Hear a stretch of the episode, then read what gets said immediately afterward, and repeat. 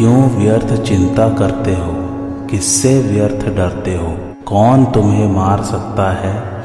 आत्मा न पैदा होती है, न मरती है। जो हुआ, वह अच्छा ही हुआ। जो हो रहा है, वह अच्छा ही हो रहा है। जो होगा, वह भी अच्छा ही होगा। तुम भूत का पश्चाताप न करो, भविष्य की चिंता न करो। वर्तमान चल रहा है, वर्तमान में रहकर जीवन जीना ही सार्थक है।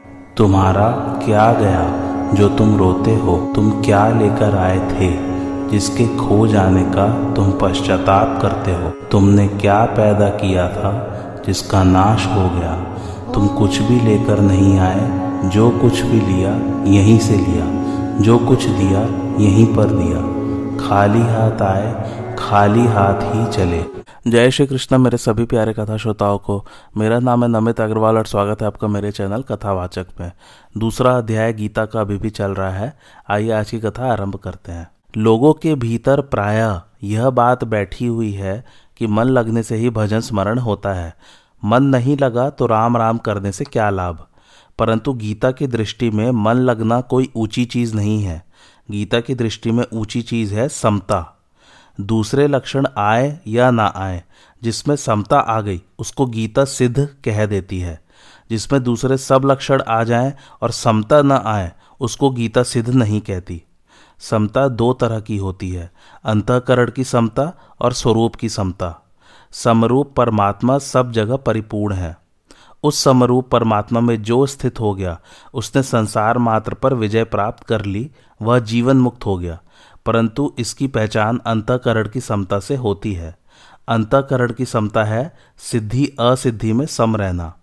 प्रशंसा हो जाए या निंदा हो जाए, कार्य सफल हो जाए या असफल हो जाए, लाखों रुपए आ जाए या लाखों रुपए चले जाए, पर उससे अंतकरण में कोई हलचल न हो, सुख दुख, हर्ष शोक आदि न हो। इस समता का कभी नाश नहीं होता।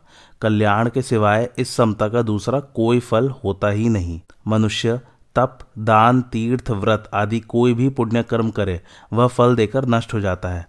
परंतु साधन करते करते अंतकरण में थोड़ी सी भी समता अर्थात निर्विकारता आ जाए तो वह नष्ट नहीं होती, प्रत्युत कल्याण कर देती है। इसलिए साधन में समता जितनी ऊँची चीज़ है, मन की एकाग्रता उतनी ऊँची चीज़ नहीं है। मन एकाग्र होने से सिद्धियाँ तो प्राप्त हो जाती है, पर कल्याण नहीं होता। परंतु समता आने से मनुष्य संसार बंधन से सुखपूर्वक मुक्त हो जाता है। समता की महिमा भगवान ने चार प्रकार से कही है। पहली, समता के द्वारा मनुष्य कर्म बंधन से मुक्त हो जाता है। दूसरी, इसके आरंभ का भी नाश नहीं होता। तीसरी, इसके अनुष्ठान का उल्टा फल भी नहीं होता। और चौथी, इसका थोड़ा सा भी अनुष्ठान जन्म मरण रूप महान भय से रक्षा कर लेता है। यद्यपि पहली बात के अंतर्गत ही शेष तीनों बातें आ जाती हैं, तथापि सब में थोड़ा अंतर है। जैसे, पहली, भगवान पहले सामान्य रीति से कहते हैं कि समता से युक्त मनुष्य कर्म बंधन से छूट जाता है। बंधन का कारण गुणों का संग अर्थात प्रकृति और उसके कार्य से माना हुआ संबंध है। समता आने से प्रकृति और उसके कार्य से संबंध नहीं रहता। अतः मनुष्य कर्म बंधन से छूट जाता है। जैसे संसार में अनेक शुभाशुभ कर्म होते रहते हैं, पर वे कर्म हमें बांधते नहीं, क्योंकि उन कर्मों से हमारा कोई संबंध नहीं होता। ऐसे ही समता युक्त मनुष्य का इस शरीर से होने वाले कर्मों से भी कोई संबंध नहीं रहता। दूसरा, समता का केवल आरंभ हो जाए, अर्थात समता को प्राप्त करने का उद्देश्य जिज्ञासा हो जाए तो इस आरंभ का कभी नाश नहीं होता। कारण कि अविनाशी का उद्देश्य भी अविनाशी ही होता है, जबकि नाशवान का उद्देश्य भी नाशवान ही होता है। नाशवान का उद्देश्य तो नाश अर्थात पतन करता है, पर समता का उद्देश्य कल्याण ही करता है। तीसरी, समता के अनुष्ठान का उल्टा फल नहीं होता। सकाम भाव से किए जाने वाले कर्म में अगर मंत्रोच्चारण, अनुष्ठान विधि आदि की कोई त्रुटि हो जाए तो उसका उल्टा फल हो जाता है। परंतु जितनी समता अनुष्ठान में, जीवन में आ गई है, उसमें अगर व्यवहार आदि की कोई भूल हो जाए, सावधानी में कोई कमी रह जाए तो उसका उल्टा फल नहीं होता। जैसे कोई हमारे यहाँ नौकरी करता हो और अंधेरे में लालटेन जलाते समय कभी उसके हाथ से लालटेन गिरकर टूट जाए तो हम उस पर नाराज़ होते हैं। परंतु उस समय जो हमारा मित्र हो जो हमारे से कभी कुछ चाहता नहीं। उसके हाथ से लालटेन गिरकर टूट जाए तो हम उस पर नाराज़ नहीं होते। प्रत्युत कहते हैं कि हमारे हाथ से भी तो वस्तु टूट जाती है। तुम्हारे हाथ से टूट गई तो क्या हुआ? कोई बात नहीं। अतः जो सकाम भाव से कर्म करता है, उसके कर्म का तो उल्टा फल हो सकता है। पर जो किसी प्रकार का फल चाहता ही नहीं, उसके अनुष्ठान का उल्टा फल कैसे हो सकता है? नहीं हो सकता। चौथी, समता का थोड़ा सा भी अनुष्ठान हो जाए थोड़ा सा का भी समता का भाव बन जाए तो वह जन्म मरण रूप महान भय से रक्षा कर लेता है, अर्थात कल्याण कर देता है। जैसे सकाम कर्म फल देकर नष्ट हो जाता है, ऐसे ही यह थोड़ी सी भी समता फल देकर नष्ट नहीं होती। प्रत्युत इसका उपयोग केवल कल्याण में ही होता है। यज्ञ, दान, तप आदि शुभ कर्म यदि सकाम भाव से किए जाए तो उनका नाशवान फल, अर्थात धन संपत्ति एवं स्वर्ग आदि की प्राप्ति होता है और यदि निष्काम भाव से किए जाए तो उनका अविनाशी फल, अर्थात मोक्ष होता है। इस प्रकार यज्ञ, दान, तप आदि शुभ कर्मों के तो दो दो फल हो सकते हैं, पर समता का एक ही फल है कल्याण। जैसे कोई मुसाफिर चलते चलते रास्ते में रुक जाए अथवा सो जाए तो वह जहाँ से चला था, वहाँ पुनः लौट कर नहीं चला जाता। प्रत्युत जहाँ तक वह पहुँच गया, वहाँ तक का रास्ता तो कट ही गया। ऐसे ही जितनी समता जीवन में आ गई, उसका नाश कभी नहीं होता। निष्काम भाव थोड़ा होते हुए भी सत्य है और भय महान होते हुए भी असत्य है। जैसे मन भर रुई हो तो उसको जलाने के लिए मन भर अग्नि की ज़रूरत नहीं है। रुई एक मन हो या सौ मन, उसको जलाने के लिए एक दिया सलाई पर्याप्त है। एक दिया सलाई लगाते ही वह रुई खुद दिया सलाई अर्थात अग्नि बन जाएगी। रुई खुद दिया सलाई की मदद करेगी। अग्नि रुई के साथ नहीं होगी, प्रत्युत रूई खुद ज्वलनशील होने के कारण अग्नि के साथ हो जाएगी। इसी तरह असंगता आग है और संसार रूई है। संसार से असंग होते ही संसार अपने आप नष्ट हो जाएगा, क्योंकि मूल में संसार की सत्ता न होने से उससे कभी संग हुआ ही नहीं। थोड़े से थोड़ा त्याग भी सत है और बड़ी से बड़ी क्रिया भी असत है। क्रिया का तो अंत होता है, पर त्याग अनंत होता है। इसलिए यज्ञ, दान, तप आदि क्रियाएँ तो फल देकर नष्ट हो जाती है, पर त्याग कभी नष्ट नहीं होता। एक अहम के त्याग से अनंत सृष्टि का त्याग हो जाता है, क्योंकि अहम ने ही संपूर्ण जगत को धारण कर रखा है। जैसे कितनी ही घास हो, क्या अग्नि के सामने टिक सकती है? कितना ही अंधेरा हो, क्या प्रकाश के सामने टिक सकता है? अंधेरे और प्रकाश में लड़ाई हो जाए तो क्या अंधेरा जीत जाएगा? ऐसे ही अज्ञान और ज्ञान की लड़ाई हो जाए तो क्या अज्ञान जीत जाएगा? महान से महान भय क्या अभय के सामने टिक सकता है? समता थोड़ी हो तो भी पूरी है और भय महान हो तो भी अधूरा है। स्वल्प समता भी महान है। क्योंकि वह सच्ची है और महान भय भी स्वल्प अर्थात सत्ताहीन है, क्योंकि वह कच्चा है। समता को, निष्काम भाव को स्वल्प कहने का क्या तात्पर्य है? निष्काम भाव तो महान है, पर हमारी समझ में, हमारे अनुभव में थोड़ा आने से उसको स्वल्प कह दिया है। वास्तव में समझ थोड़ी हुई, समता थोड़ी नहीं हुई। उधर हमारी दृष्टि कम गई है तो हमारी दृष्टि में कमी है, तत्व में कमी नहीं है। इसी तरह हमने असत को ज़्यादा आदर दे दिया है तो असत महान नहीं हुआ, प्रत्युत हमारा आदर महान हुआ। इसलिए अगर हम सत का अधिक आदर करें तो सत महान हो जाएगा, अर्थात उसकी महत्ता का अनुभव हो जाएगा, और असत का आदर न करें तो असत स्वल्प हो जाएगा। वास्तव में असत महान हो या स्वल्प, उसकी सत्ता ही नहीं है, और सत महान हो या स्वल्प, उसकी सत्ता नित्य निरंतर विद्यमान है। इसलिए उपनिषदों में परमात्म तत्व को अड़ु से भी अड़ु और महान से भी महान कहा गया है। भगवान ने जिस समबुद्धि को योग में सुनने के लिए कहा था, उसी समबुद्धि को प्राप्त करने का साधन आगे के श्लोक में बताते हैं। व्यवसायत्मिका बुद्धिरे के कुरुनंदन, बहुशाखा, रानंताश्च, बुद्धयो व्यवसायी नाम अर्थात, हे कुरुनंदन, इस समबुद्धि की प्राप्ति के विषय में निश्चय वाली बुद्धि एक ही होती है, जिनका एक निश्चय नहीं है। ऐसे मनुष्य की बुद्धियाँ अनंत और बहुत शाखाओं वाली ही होती है। भावार्थ कर्मयोगी साधक का ध्येय जिस समता को प्राप्त करना रहता है, वह समता परमात्मा का स्वरूप है। उस परमात्मा स्वरूप समता की प्राप्ति के लिए अंतकरण की समता साधन है। अंतकरण की समता में संसार का राग बाधक है। उस राग को हटाने का अथवा परमात्म तत्व को प्राप्त करने का जो एक निश्चय है, उसका नाम है व्यवसायत्मिका बुद्धि। व्यवसायत्मिका बुद्धि एक क्यों होती है? कारण कि इसमें सांसारिक वस्तु पदार्थ आदि की कामना का त्याग होता है। यह त्याग एक ही होता है।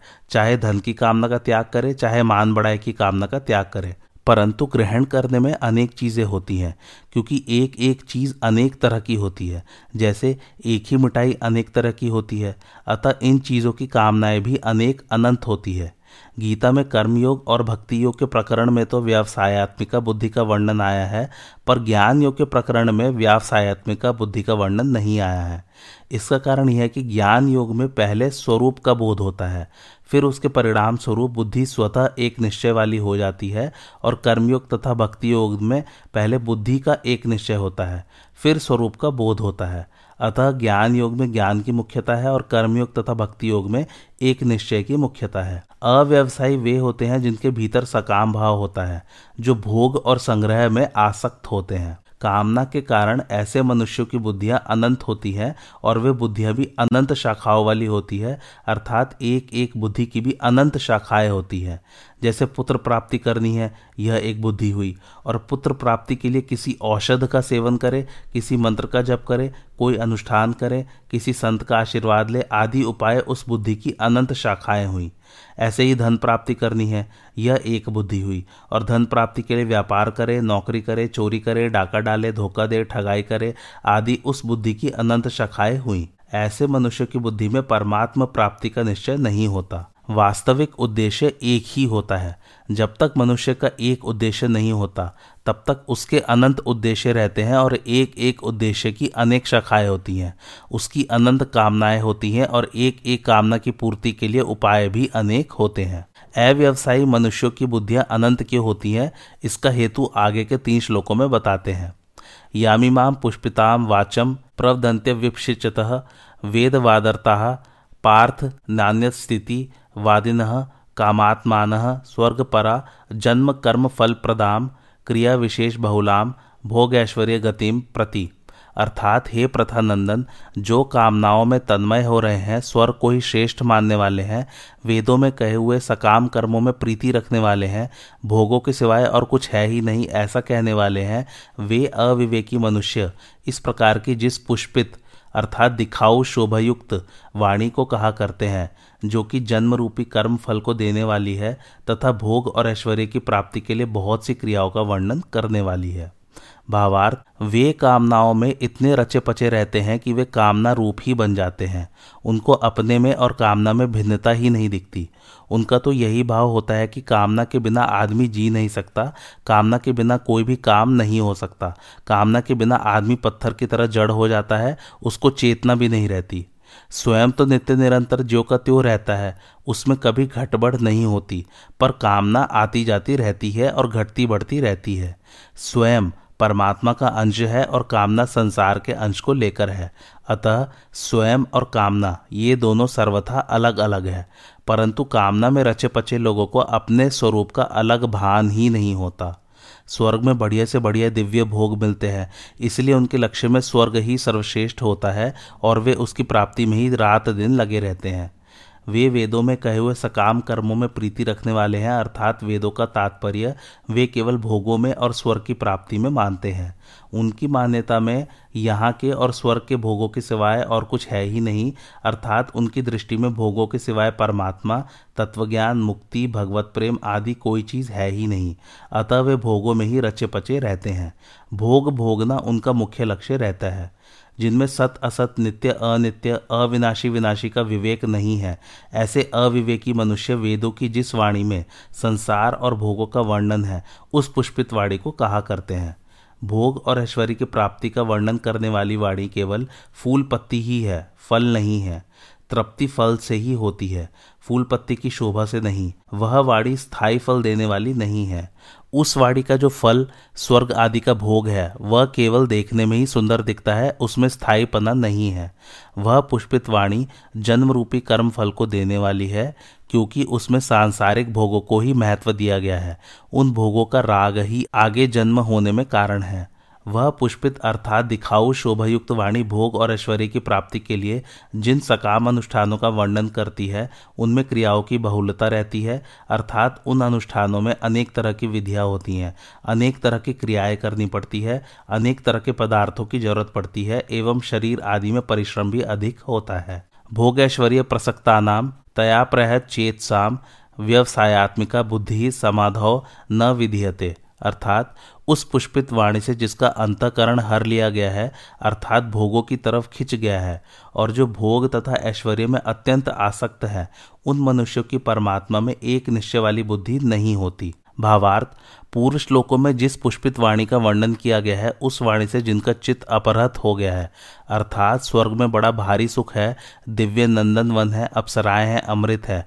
ऐसी वाणी से जिनका चित्त उन भोगों की तरफ़ खिंच गया है, शब्द, स्पर्श, रूप, रस और गंध, ये पाँच विषय शरीर का आराम, मान और नाम की बढ़ाई। इनके द्वारा सुख लेने का नाम भोग है। भोगों के लिए पदार्थ, रुपए, पैसे, मकान आदि का जो संग्रह किया जाता है, उसका नाम ऐश्वर्य है।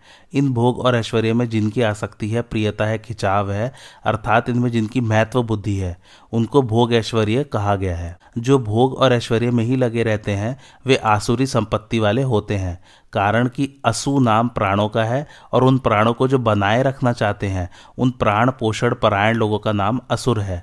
वे शरीर की प्रधानता को लेकर यहाँ के अथवा स्वर्ग के भोग भोगना चाहते हैं। जो मनुष्य जन्म का असली ध्येय है, जिसके लिए मनुष्य शरीर मिला है, उस परमात्मा को ही प्राप्त करना है। ऐसी व्यवसायत्मिका बुद्धि उन लोगों में नहीं होती। तात्पर्य यह है कि जो भोग भोगे जा चुके हैं, जो भोग भोगे जा सकते हैं, जिन भोगों को सुन रखा है और जो भोग सुने जा सकते हैं, उनके संस्कारों के कारण बुद्धि में जो मलिनता रहती है उस मलिनता के कारण संसार से सर्वथा विरक्त होकर एक परमात्मा की तरफ़ चलना है, ऐसा दृढ़ निश्चय नहीं होता।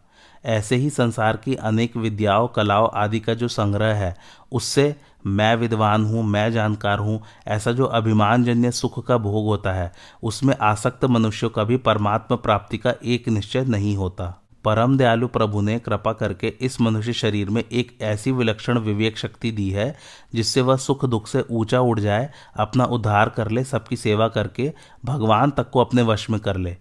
इसी में मनुष्य शरीर की सार्थकता है। परंतु प्रभु प्रदत्त इस विवेक शक्ति का अनादर करके नाशवान भोग और संग्रह में आसक्त हो जाना पशु बुद्धि है। कारण कि पशु पक्षी भी भोगों में लगे रहते हैं। ऐसे ही अगर मनुष्य भी भोगों में लगा रहे तो पशु पक्षियों में और मनुष्यों में अंतर ही क्या रहा? पशु पक्षी तो भोग योनि है, अतः उनके सामने कर्तव्य का प्रश्न ही नहीं है।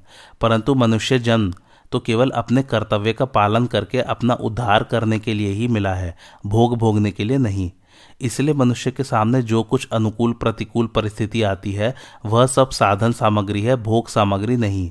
जो उसको भोग सामग्री मान लेते हैं, उनकी परमात्मा में व्यवसायत्मिका बुद्धि नहीं होती। वास्तव में सांसारिक पदार्थ परमात्मा की तरफ़ चलने में बाधा नहीं देते। प्रत्युत वर्तमान में जो भोगों का महत्व अंतकरण में बैठा हुआ है, वही बाधा देता है। भोग उतना नहीं अटकाते जितना भोगों का महत्व अटकाता है। अटकाने में अपनी रुचि नियत की प्रधानता है। भोग और संग्रह की रुचि को रखते हुए कोई परमात्मा को प्राप्त करना चाहे तो परमात्मा की प्राप्ति तो दूर रही, उनकी प्राप्ति का एक निश्चय भी नहीं हो सकता। कारण कि जहाँ परमात्मा की तरफ़ चलने की रुचि है, वहीं भोगों की रुचि भी है। जब तक भोग और संग्रह में मान बढ़ाई आराम में रुचि है, तब तक कोई भी एक निश्चय करके परमात्मा में नहीं लग सकता। क्योंकि उसका अंतकरण भोगों की रुचि द्वारा हर लिया गया है। उसकी जो शक्ति थी वह भोग और संग्रह में लग गई है। अपने कल्याण में अगर कोई बाधा है तो वह है भोग और ऐश्वर्य की इच्छा। जैसे जाल में फंसी हुई मछली आगे नहीं बढ़ सकती, ऐसे ही भोग और संग्रह में फंसे हुए मनुष्य की दृष्टि परमात्मा की तरफ़ बढ़ ही नहीं सकती। इतना ही नहीं, भोग और संग्रह में आसक्त मनुष्य परमात्मा की प्राप्ति का निश्चय भी नहीं कर सकता। जो संसार को सच्चा मानता है, उसके लिए कर्मयोग शीघ्र सिद्धि देने वाला है। कर्मयोगी अपने कर्तव्य कर्मों के द्वारा संसार की सेवा करता है, अर्थात प्रत्येक कर्म निष्काम भाव से केवल दूसरों के हित के लिए ही करता है।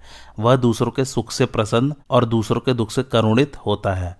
दूसरों को सुखी देखकर प्रसन्न होने से उसमें भोग की इच्छा नहीं रहती और दूसरों को दुखी देखकर करुणित होने से उसमें संग्रह की इच्छा नहीं रहती। वास्तव में असली सेवा त्यागी के द्वारा ही होती है, अर्थात भोग और संग्रह की इच्छा सर्वथा मिटने से ही असली सेवा होती है, अन्यथा नकली सेवा होती है। परंतु उद्देश्य असली होने से नकली सेवा भी असली में बदल जाती है। उद्देश्य असली होने का मतलब है कि जब आप सबके हित के लिए काम कर रहे हो, किसी बात को पुष्ट करना हो तो पहले उसके दोनों पक्ष सामने रखकर फिर उसको पुष्ट किया जाता है। यहाँ भगवान निष्काम भाव को पुष्ट करना चाहते हैं, अतः पीछे के तीन श्लोकों में सकाम भाव वालों का वर्णन करके अब आगे के श्लोक में निष्काम होने की प्रेरणा देते हैं। त्रैगुण्य विषय वेदा निस्त्रय गुण्यो भवार्जुन निर्द्वंदो नित्य सत्वस्थो निर्योग क्षेम आत्मवान। अर्थात, वेद तीनों गुणों के कार्य का ही वर्णन करने वाले हैं। हे अर्जुन, तू तीनों गुणों से रहित हो जा, राग, द्वेष आदि द्वंद्वों से रहित हो जा। निरंतर नित्य वस्तु परमात्मा में स्थित हो जा योग क्षेम की चाहना भी मत रख, और परमात्मा परायण हो जा। भावार्थ, यहाँ वेदों से तात्पर्य वेदों के उस अंश से है जिसमें तीनों गुणों का और तीनों गुणों के कार्य, स्वर्ग आदि भोग भूमियों का वर्णन है। यहाँ उपर्युक्त पदों का तात्पर्य वेदों की निंदा में नहीं है, प्रत्युत निष्काम भाव की महिमा में है। जैसे हीरे के वर्णन के साथ साथ कांच का वर्णन किया जाए तो उसका तात्पर्य कांच की निंदा करने में नहीं है, प्रत्युत हीरे की महिमा बताने में है। ऐसे ही यहाँ निष्काम भाव की महिमा बताने के लिए ही वेदों के सकाम भाव का वर्णन आया है, निंदा के लिए नहीं। वेद केवल तीनों गुणों का कार्य संसार का ही वर्णन करने वाले हैं, ऐसी बात भी नहीं है। वेदों में परमात्मा और उनकी प्राप्ति के साधनों का भी वर्णन हुआ है। हे अर्जुन, तू तीनों गुणों के कार्य रूप संसार की इच्छा का त्याग करके असंसारी बन जा, अर्थात संसार से ऊँचा उड़ जा। संसार से ऊँचा उठने के लिए राग, द्वेष आदि द्वंद्वों से रहित होने की बड़ी भारी आवश्यकता है, क्योंकि ये ही वास्तव में मनुष्य के शत्रु हैं, अर्थात उसको संसार में फंसाने वाले हैं। एक ही विषय में, एक ही वस्तु में दो भाव कर लेना द्वंद्व है। परंतु जहाँ विषय वस्तु अलग अलग होते हैं, वहाँ द्वंद्व नहीं होता। जैसे प्रकृति और पुरुष, जड़ और चेतन, इन दोनों को अलग अलग समझना द्वंद्व नहीं है। ऐसे ही संसार से विमुख होकर, भगवान के सम्मुख हो जाना द्वंद्व नहीं है। परंतु केवल संसार में ही दो भाव, जैसे कि राग द्वेष, हर्ष शोक, सुख दुख आदि हो जाए तो यह द्वंद्व हो जाता है और इसी द्वंद्व में मनुष्य फंसता है। इसीलिए तू संपूर्ण द्वंद्व से रहित हो जा। यहाँ भगवान अर्जुन को निर्द्वंद होने की आज्ञा क्यों दे रहे हैं? कारण कि द्वंद्व से सम्मोह होता है, संसार में फसावट होती है। जब साधक निर्द्वंद होता है, तभी वह दृढ़ होकर भजन कर सकता है। निर्द्वंद होने से साधक सुखपूर्वक संसार बंधन से मुक्त हो जाता है। निर्द्वंद होने से मूर्ता चली जाती है। निर्द्वंद होने से साधक कर्म करता हुआ भी बंधता नहीं। तात्पर्य है कि साधक की साधना निर्द्वंद होने से ही दृढ़ होती है, इसलिए भगवान अर्जुन को निर्द्वंद होने की आज्ञा देते हैं। दूसरी बात, अगर संसार में किसी भी वस्तु, व्यक्ति आदि में राग होगा तो दूसरी वस्तु, व्यक्ति आदि में द्वेष हो जाएगा। यह नियम है। ऐसा होने पर भगवान की उपेक्षा हो जाएगी, यह भी एक प्रकार का द्वेष है। परंतु जब साधक का भगवान में प्रेम हो जाएगा तब संसार से द्वेष नहीं होगा, प्रत्युत संसार से स्वाभाविक उप्रति हो जाएगी। उप्रति होने की पहली अवस्था यह होगी कि साधक का प्रतिकूलता में द्वेष नहीं होगा, किंतु उसकी उपेक्षा होगी। उपेक्षा के बाद उदासीनता होगी और उदासीनता के बाद उप्रति होगी। उप्रति में राग द्वेष सर्वथा मिट जाते हैं। इस क्रम में अगर सूक्ष्मता से देखा जाए तो उपेक्षा में राग द्वेष के संस्कार रहते हैं, उदासीनता में राग द्वेष की सत्ता रहती है, और उप्रति में राग द्वेष के न संस्कार रहते हैं, न सत्ता रहती है, किंतु राग द्वेष का सर्वथा अभाव हो जाता है। द्वंद्व से रहित होने का उपाय यह है कि जो नित्य निरंतर रहने वाला सर्वत्र परिपूर्ण परमात्मा है तो उसी में निरंतर स्थित रहे। तू योग और क्षेम की इच्छा भी मत रख, क्योंकि जो केवल मेरे पारायण होते हैं, उनके योग क्षेम का वहन मैं स्वयं करता हूँ। अर्थात, अप्राप्त वस्तु की प्राप्ति का नाम योग है, और प्राप्त वस्तु की रक्षा का नाम क्षेम है। भगवान ने अर्जुन को जगह जगह भक्त होने के लिए आज्ञा दी है, और अर्जुन को भक्त रूप से स्वीकार भी किया है। भगवान ने अपने को भक्तों का योग क्षेम वहन करने वाला भी बताया है। तू केवल परमात्मा के परायण हो जा, एक परमात्मा प्राप्ति का ही लक्ष्य रख। वास्तव में जड़, चेतन, सत, असत, नित्य, अनित्य, नाशवान, अविनाशी आदि का भेद भी द्वंद है। योग और क्षेम की चाहना भी द्वंद है। द्वंद होने से सब कुछ भगवान ही है, इस वास्तविकता का अनुभव नहीं होता। कारण कि जब सब कुछ भगवान ही है तो फिर जड़, चेतन आदि का द्वंद कैसे रह सकता है? इसलिए भगवान ने अमृत और मृत्यु, सत और असत दोनों को अपना स्वरूप बताया है। तीनों गुणों से रहित निर्द्वंद आदि हो जाने से क्या होगा? इसे आगे के श्लोक में बताते हैं। यावनर्थ उदपाने सर्वतः संप्लुतोद के तावान सर्वेशु वेदेशु ब्राह्मणस्य विजानतः। अर्थात सब तरफ़ से परिपूर्ण महान जलाशय के प्राप्त होने पर छोटे गड्ढों में भरे जल में मनुष्य का जितना प्रयोजन रहता है, अर्थात कुछ भी प्रयोजन नहीं रहता, वेदों और शास्त्रों को तत्व से जानने वाले ब्रह्म ज्ञानी का संपूर्ण वेदों में उतना ही प्रयोजन रहता है, अर्थात कुछ भी प्रयोजन नहीं रहता। भावार्थ जल से सर्वथा परिपूर्ण, स्वच्छ, निर्मल, महान सरोवर के प्राप्त होने पर मनुष्य को छोटे छोटे जलाशयों की कुछ भी आवश्यकता नहीं रहती। कारण कि छोटे से जलाशय में अगर हाथ पैर धोए जाए तो उसमें मिट्टी घुल जाने से वह जल स्नान के लायक नहीं रहता। और अगर उसमें स्नान किया जाए तो वह जल कपड़े धोने के लायक नहीं रहता। और यदि उसमें कपड़े धो जाए तो वह जल पीने के लायक नहीं रहता। परंतु महान सरोवर के मिलने पर, उसमें सब कुछ करने पर भी उसमें कुछ भी फ़र्क नहीं पड़ता। अर्थात उसकी स्वच्छता, निर्मलता, पवित्रता वैसी की वैसी ही बनी रहती है। ऐसे ही जो महापुरुष परमात्म तत्व को प्राप्त हो गए हैं, उनके लिए वेदों में कहे हुए यज्ञ, दान, तप, तीर्थ, व्रत आदि जितने भी पुण्यकारी कार्य हैं, उन सबसे उनका कोई मतलब नहीं रहता। अर्थात वे पुण्यकारी कार्य उनके लिए छोटे छोटे जलाशयों की तरह हो जाते हैं। वह ज्ञानी महात्मा समुद्र की तरह गंभीर होता है, उसके सामने कितने ही भोग आ जाए, पर वे उसमें कुछ भी विकृति पैदा नहीं कर सकते।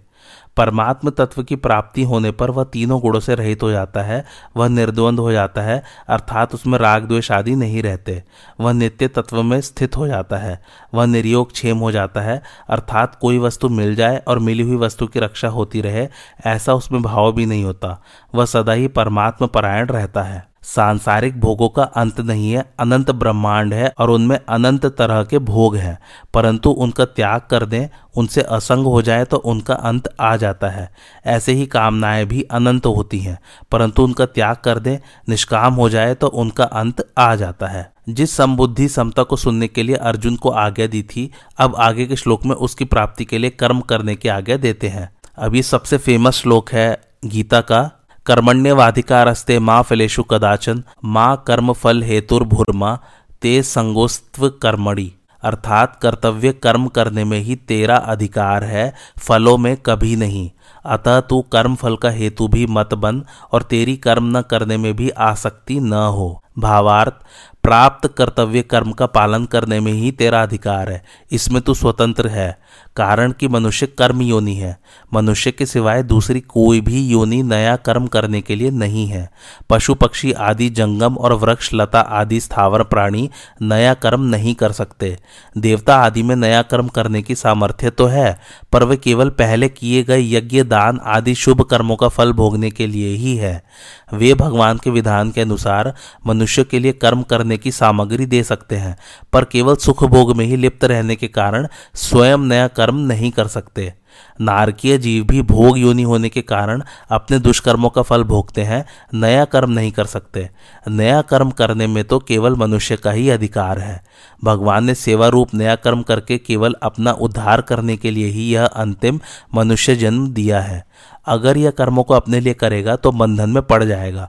और अगर कर्मों को न करके आलस्य प्रमाद में पड़ा रहेगा तो बार बार जन्मता मरता रहेगा। अतः भगवान कहते हैं कि तेरा केवल सेवा रूप कर्तव्य कर्म करने में ही अधिकार है। मनुष्य के सामने देश, काल, घटना, परिस्थिति आदि को लेकर शास्त्र, वेद, कर्म तो अलग अलग होंगे, पर एक समय में एक मनुष्य किसी एक कर्म को ही तत्परता पूर्वक कर सकता है। जैसे छत्री होने के कारण अर्जुन के लिए युद्ध करना, दान देना आदि कर्तव्य कर्मों का विधान है, पर वर्तमान में युद्ध के समय वह एक युद्ध रूप कर्तव्य कर्म ही कर सकता है। दान आदि कर्तव्य कर्म नहीं कर सकता। मनुष्य शरीर में दो बातें हैं, पुराने कर्मों का फलभोग और नया पुरुषार्थ। दूसरी योनियों में केवल पुराने कर्मों का फल भोग है। अर्थात कीट, पतंग, पशु, पक्षी, देवता, ब्रह्मा, लोक तक की योनियाँ भोग योनियाँ हैं। इसलिए उनके लिए ऐसा करो और ऐसा मत करो, यह विधान नहीं है। पशु, पक्षी, कीट, पतंग आदि जो कुछ भी कर्म करते हैं, उनका वह कर्म भी फल भोग में है। कारण कि उनके द्वारा किया जाने वाला कर्म उनके प्रारब्ध के अनुसार पहले से ही रचा हुआ है। उनके जीवन में अनुकूल, प्रतिकूल परिस्थिति का जो कुछ भोग होता है, वह भोग भी फल भोग में ही है। परंतु मनुष्य शरीर तो केवल नए पुरुषार्थ के लिए ही मिला है, जिससे ही अपना उद्धार कर ले। इस मनुष्य शरीर में दो विभाग है। एक तो उसके सामने पुराने कर्मों के फल रूप में अनुकूल प्रतिकूल परिस्थिति आती है, और दूसरा यह नया पुरुषार्थ, अर्थात नए कर्म करता है। नए कर्मों के अनुसार ही इसके भविष्य का निर्माण होता है। इसलिए शास्त्र, संत महापुरुषों का विधि निषेध, राज्य आदि का शासन केवल मनुष्य के लिए ही होता है, क्योंकि मनुष्य में पुरुषार्थ की प्रधानता है, नए कर्मों को करने की स्वतंत्रता है। परंतु पिछले कर्मों के फलस्वरूप मिलने वाली अनुकूल प्रतिकूल परिस्थिति को बदलने में यह परतंत्र है, अर्थात स्वतंत्र नहीं है।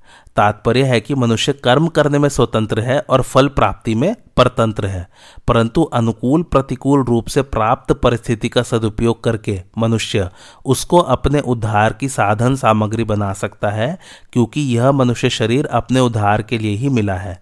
इसलिए इसमें नया पुरुषार्थ भी उद्धार के लिए है और पुराने कर्मों के फल रूप से प्राप्त परिस्थिति भी उद्धार के लिए ही है। इसमें एक विशेष समझने की बात है कि इस मनुष्य जीवन में प्रारब्ध के अनुसार जो भी शुभ या अशुभ परिस्थिति आती है, उस परिस्थिति को मनुष्य सुखदायी या दुखदायी तो मान सकता है, पर वास्तव में देखा जाए तो उस परिस्थिति से सुखी या दुखी होना कर्मों का फल नहीं है, प्रत्युत मूर्खता का फल है। कारण की परिस्थिति तो बाहर से बनती है और सुखी दुखी होता है यह स्वयं। उस परिस्थिति के साथ तादात्म्य करके ही यह सुख दुख का भोक्ता बनता है। अगर मनुष्य उस परिस्थिति के साथ तादात्म्य न करके उसका सदुपयोग करे तो वही परिस्थिति उसका उद्धार करने के लिए साधन सामग्री बन जाएगी। सुखदायी परिस्थिति का सदुपयोग है दूसरों की सेवा करना, और दुखदायी परिस्थिति का सदुपयोग है सुख भोग की इच्छा का त्याग करना। ये बात मैं आपको पहले भी बता चुका हूँ। दुखदायी परिस्थिति आने पर मनुष्य को कभी भी घबराना नहीं चाहिए। प्रत्युत यह विचार करना चाहिए कि हमने पहले सुख भोग की इच्छा से ही पाप किए थे और वे ही पाप दुखदायी परिस्थिति के रूप में आकर नष्ट हो रहे हैं। इसमें एक लाभ यह है कि उन पापों का प्रायश्चित हो रहा है और हम शुद्ध हो रहे हैं। दूसरा लाभ यह है कि हमें इस बात की चेतावनी मिलती है कि अब हम सुख भोग के लिए पाप करेंगे तो आगे भी इस प्रकार दुखदायी परिस्थिति आएगी। इसलिए सुख भोग की इच्छा से अब कोई काम करना ही नहीं है। प्रत्युत प्राणी मात्र के हित के लिए ही काम करना है। तात्पर्य यह हुआ कि पशु पक्षी, कीट पतंग आदि योनियों के लिए पुराने कर्मों का फल और नया कर्म, ये दोनों ही भोग रूप में है, और मनुष्य के लिए पुराने कर्मों का फल और नया कर्म, ये दोनों ही उद्धार के साधन है। फल में तेरा किंचित मात्र भी अधिकार नहीं है, अर्थात फल की प्राप्ति में तेरी स्वतंत्रता नहीं है, क्योंकि फल का विधान तो मेरे अधीन है। अतः फल की इच्छा न रखकर कर्तव्य कर्म कर। अगर तू फल की इच्छा रखकर कर्म करेगा तो तू बंध जाएगा। कारण कि फल इच्छा अर्थात भोतृत्व पर ही कर्तृत्व टिका हुआ है। अर्थात भोक्तृत्व से ही कर्तृत्व आता है। फलेच्छा सर्वथा मिटने से कर्तृत्व मिट जाता है और कर्तृत्व मिटने से मनुष्य कर्म करता हुआ भी नहीं बनता। भाव यह हुआ कि वास्तव में मनुष्य कर्तृत्व में उतना फंसा हुआ नहीं है जितना फलेच्छा अर्थात भोक्तृत्व में फंसा हुआ है। अंतकरण में भोक्तृत्व, अर्थात फलेच्छा या फल की आसक्ति अधिक रहने के कारण ही मनुष्य भगवत प्राप्ति तत्व ज्ञान प्रेम प्राप्ति आदि में कर्मों को कारण मानता है। वास्तव में भगवत प्राप्ति आदि कर्मों पर निर्भर नहीं है। प्रत्युत भाव और बोध पर ही निर्भर है। कारण कि अप्राप्त पदार्थों की प्राप्ति तो कर्मों पर निर्भर है, पर नित्य प्राप्त तत्व की प्राप्ति कर्मों पर निर्भर नहीं है। दूसरी बात, जितने भी कर्म होते हैं, वे सभी प्राकृत पदार्थों और व्यक्तियों के संगठन से ही होते हैं। पदार्थों और व्यक्तियों के संगठन के बिना स्वयं कर्म कर ही नहीं सकता। अतः इनके संगठन के द्वारा किए हुए कर्म का फल अपने लिए चाहना ईमानदारी नहीं है। अतः कर्म का फल चाहना मनुष्य के लिए हितकारक नहीं है। फल में तेरा अधिकार नहीं है। इससे यह बात सिद्ध हो जाती है कि फल के साथ संबंध जोड़ने में अथवा न जोड़ने में मात्र मनुष्य स्वतंत्र है, सबल है। इसमें वे पराधीन और निर्बल नहीं है। मनुष्य कर्म तो एक करता है, पर उस कर्म के फल अनेक चाहता है। जैसे मैं अमुक कर्म कर रहा हूँ तो इससे मेरे को पुण्य हो जाए, संसार में मेरी कीर्ति हो जाए, लोग मेरे को अच्छा समझे, मेरा आदर सत्कार करे, मेरे को इतना धन प्राप्त हो जाए, आदि आदि। निष्काम होने के उपाय हैं। पहला, कामना पैदा होने से अभाव होता है। कामना की पूर्ति होने से परतंत्रता और पूर्ति न होने से दुख होता है। तथा कामना पूर्ति का सुख लेने से नई कामना की उत्पत्ति होती है और सकाम भावपूर्वक नए नए कर्म करने की रुचि बढ़ती चली आती है। ऐसा ठीक ठीक समझ लेने से निष्कामता स्वतः आ जाती है। दूसरा, कर्म नित्य नहीं है। क्योंकि उनका आरंभ और अंत होता है, तथा उन कर्मों का फल भी नित्य नहीं है, क्योंकि उनका भी संयोग और वियोग होता है, परंतु स्वयं नित्य है। अनित्य कर्म और कर्म फल से नित्य स्वरूप को कोई लाभ नहीं होता, ऐसा ठीक समझ लेने से निष्कामता आ जाती है। निष्काम होने से संसार का संबंध छूट जाता है और परमात्म तत्व की प्राप्ति हो जाती है। कर्मों में निष्काम होने के लिए साधक में तेज़ी का विवेक भी होना चाहिए और सेवा भाव भी होना चाहिए, क्योंकि इन दोनों के होने से ही कर्मयोग ठीक तरह से आचरण में आएगा। नहीं तो कर्म हो जाएँगे, पर योग नहीं होगा। तात्पर्य है कि अपने सुख आराम का त्याग करने में तो विवेक की प्रधानता होनी चाहिए और दूसरों को सुख आराम पहुँचाने में सेवा भाव की प्रधानता होनी चाहिए। तू कर्म फल का हेतु भी मत बन।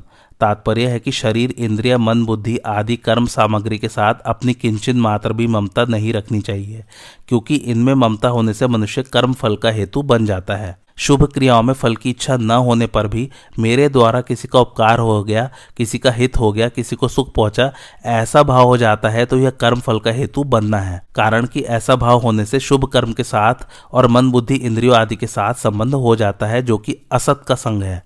वास्तव में अंतकरण, बहिकरण और क्रियाओं के साथ हमारा कोई संबंध नहीं है। इनका संबंध समष्टि संसार के साथ है। जैसे दूसरे किसी व्यक्ति के द्वारा या दूसरे किसी का हित होता है तो उसमें हम अपना संबंध नहीं मानते, उसमें अपने को निमित्त नहीं मानते। ऐसे ही अपने कहलाने वाले शरीर आदि से किसी का हित हो जाए तो उसमें अपने को निमित्त न माने। जब अपने को किसी भी क्रिया में निमित्त हेतु नहीं मानेंगे तो कर्म फल का हेतु भी नहीं बनेंगे। कर्म न करने में भी तेरी आसक्ति नहीं होनी चाहिए, कारण कि कर्म न करने में आसक्ति होने से आलस्य प्रमाद आदि होंगे। कर्म फल में आसक्ति रहने से जैसा बंधन होता है, वैसा ही बंधन कर्म न करने में आलस्य प्रमाद आदि होने से होता है, क्योंकि आलस्य प्रमाद का भी एक भोग होता है, अर्थात उनका भी एक सुख होता है जो तमोगुण है, और जिसका फल अधोगति होता है।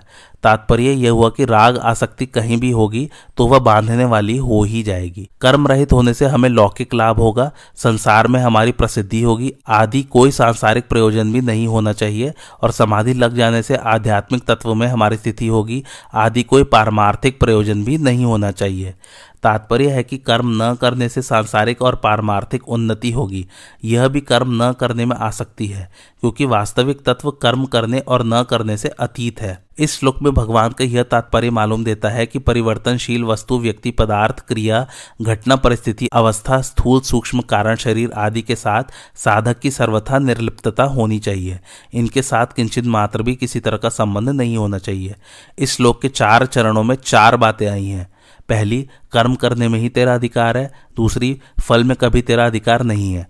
तीसरी, तू कर्म फल का हेतु भी मत बन। और चौथी, कर्म न करने में भी तेरी आसक्ति न हो।